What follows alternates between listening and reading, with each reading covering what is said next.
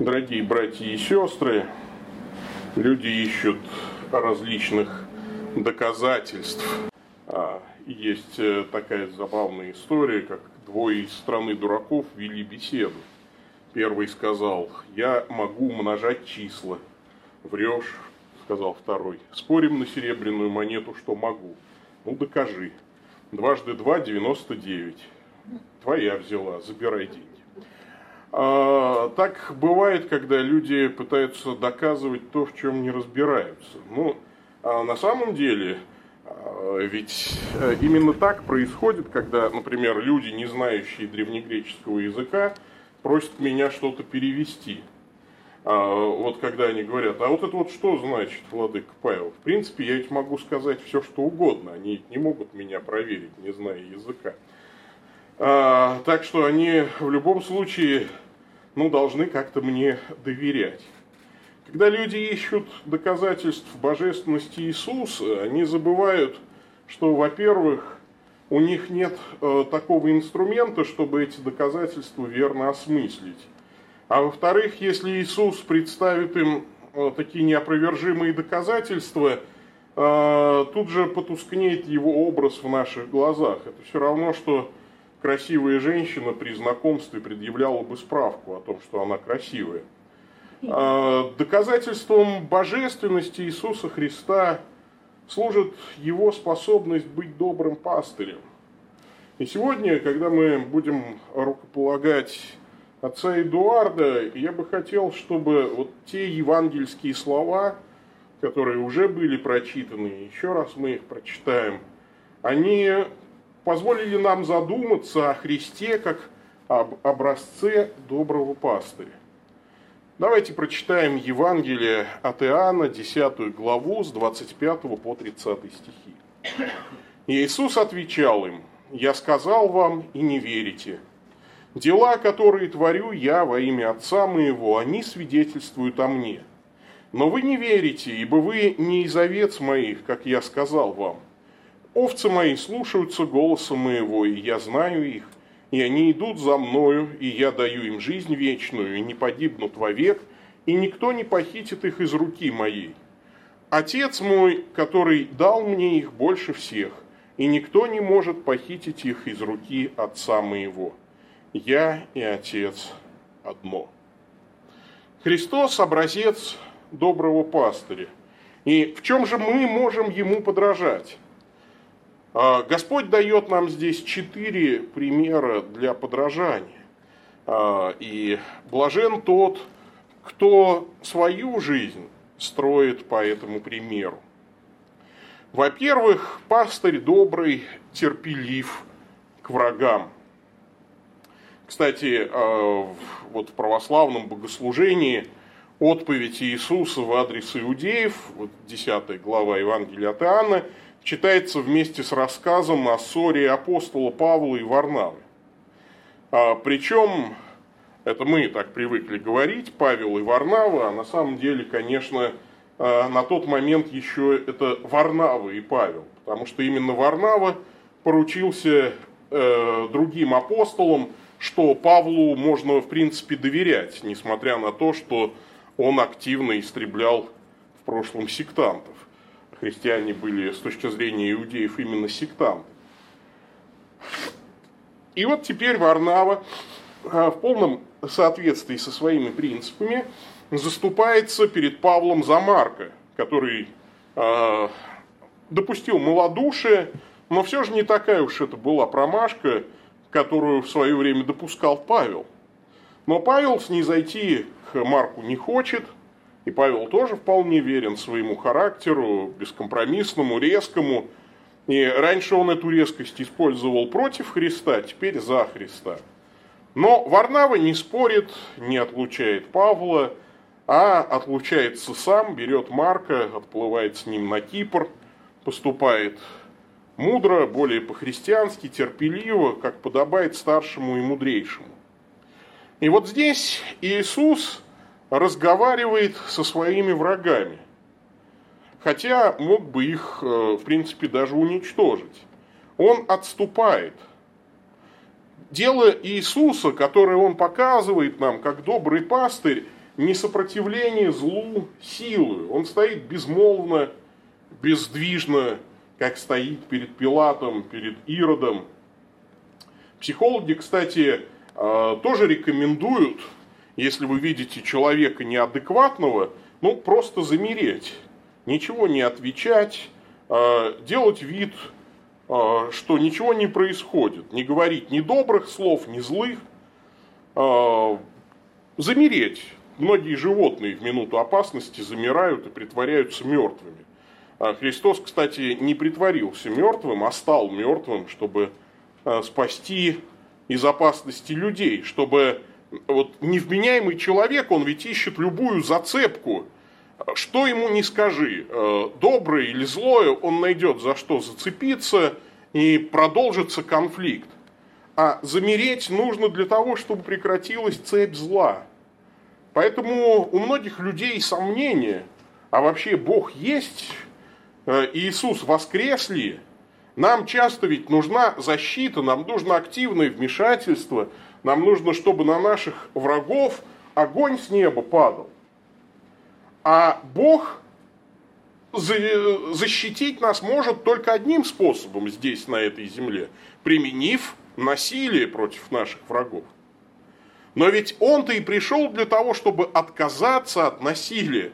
Поэтому часто в этом мире мы видим что Бог, отказавшийся от насилия, не мстит врагам.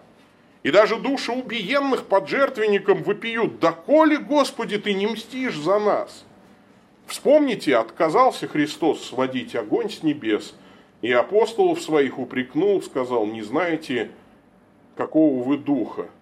Он предлагает не убийство врагов, а убийство его. И он предлагает нам самого себя в причастии. Так и вы, как добрые пастыри, не убивайте врагов, а прощайте их.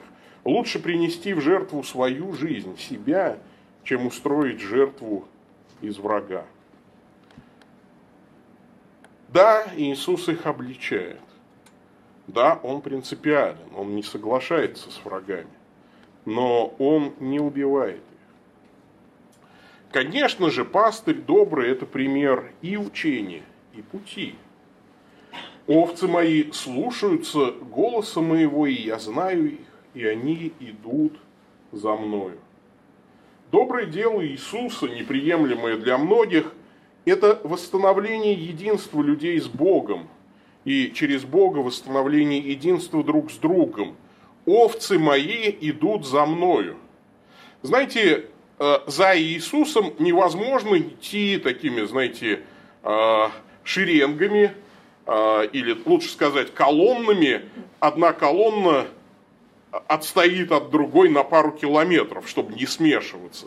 Образ здесь довольно забавный. Овцы по неволе сбиваются в кучу, когда идут за пастырем.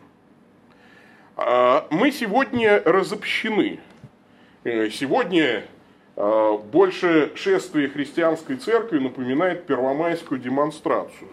А, вот мимо трибун стройными рядами проходят славные сотрудники Римо-католической церкви. Вот на некотором отдалении а, бравые служители русской православной церкви. Вот старокатолики там втроем, все, все, все три человека идут, значит, с транспарантами. И все как-то отдельно, кучками, своими рядами. Но вот Иисус говорит, я вот добрый пример учения и пути, учения истинного.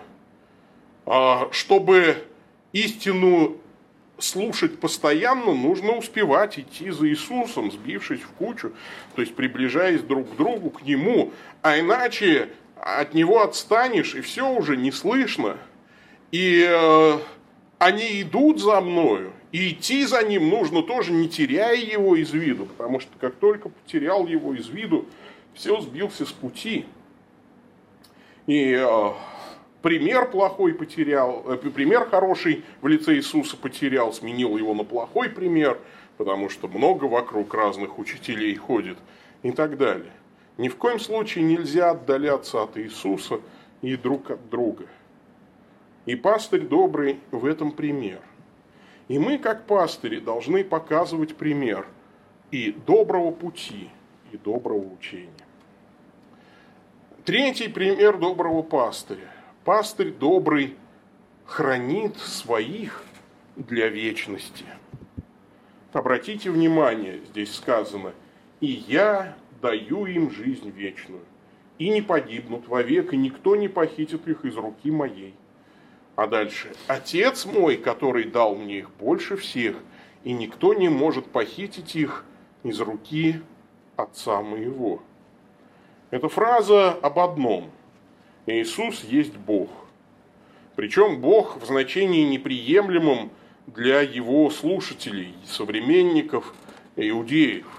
В наши дни много любителей представить конфликт Иисуса и фарисеев результатом недоразумения.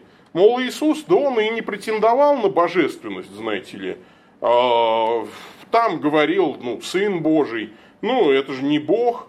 А, ну, это все как бы понятно. А что его распяли, так мало ли что бывает, а, если уж там не договорятся люди. Не, делаю, не следует делать грандиозных выводов. Современные иудеи, они говорят, ну да, Иисус, ну да, не, очень разбирался в законе Божьем, как-то так учил, вошел в конфликт с нашими учителями, ну распяли, ну что, что ж теперь сразу говорить о его божественности? Ну, так, человек Божий. Э, и вот сегодня как мантру многие говорят, Важно же видеть Евангелие в контексте той великой культуры, забывая, что Евангелие, это в первую очередь, даже с научной точки зрения, это источник, потому что это текст, написанный в то время. А контекст, о котором сегодня многие так говорят, это всего лишь реконструкция, причем реконструкция очень поздняя. То есть, э, причем реконструкция заведомо антихристианская.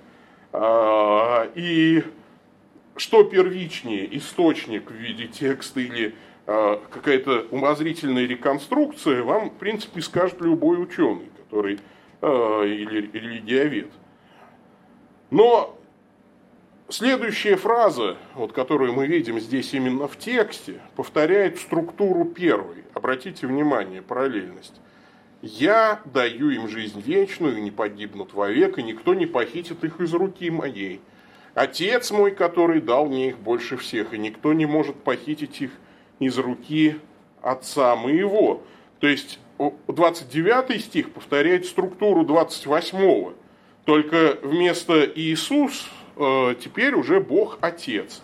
Отец мой, который дал мне их больше всех, никто не может похитить их из руки отца моего. Моя рука, рука отца. Я даю, отец дает. Иисус говорит здесь об Отце, о Творце, о том, кто Он. А, и в данном случае метафора ну, овцы не так важна. А, можно нас с мышами сравнивать, со слонами, это второстепенно. Первостепенно, что рука одна. А, вот воля у Отца и у Бога Сына одна. И во Христе, конечно, есть еще и человеческая воля, которая подчиняется божественной. Но замечательные сходства и различия. Никто не похитит из руки моей и из руки Отца. Вот рука, как действие, энергия, в Троице одна. А вот различие, ипостасное различие между Отцом и Сыном, тоже очень интересно. Вот Отец дает Сыну не жизнь вечную, потому что она у него есть. Отец дает сыну людей, а сын дает людям жизнь вечную, и не погибнут вовек.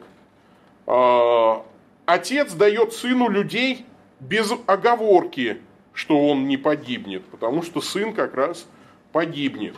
И более того, люди не погибнут именно потому, что погибнет тот, кому даны эти люди. Иисус несколько раз здесь подчеркивает, что сам погибнет, а другим не даст. Точнее, другим не даст, потому что сам покажет, что смерть – это не гибель, а спасение. Так и мы должны на своем уровне, отец Эдуард, давать людям жизнь и не допускать их погибели. Пастырю дано такое право.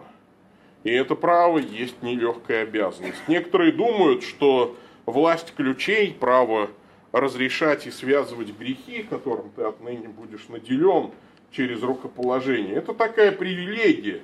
Дескать, хорошо быть пастырем, э, значит, будешь связывать и разрешать.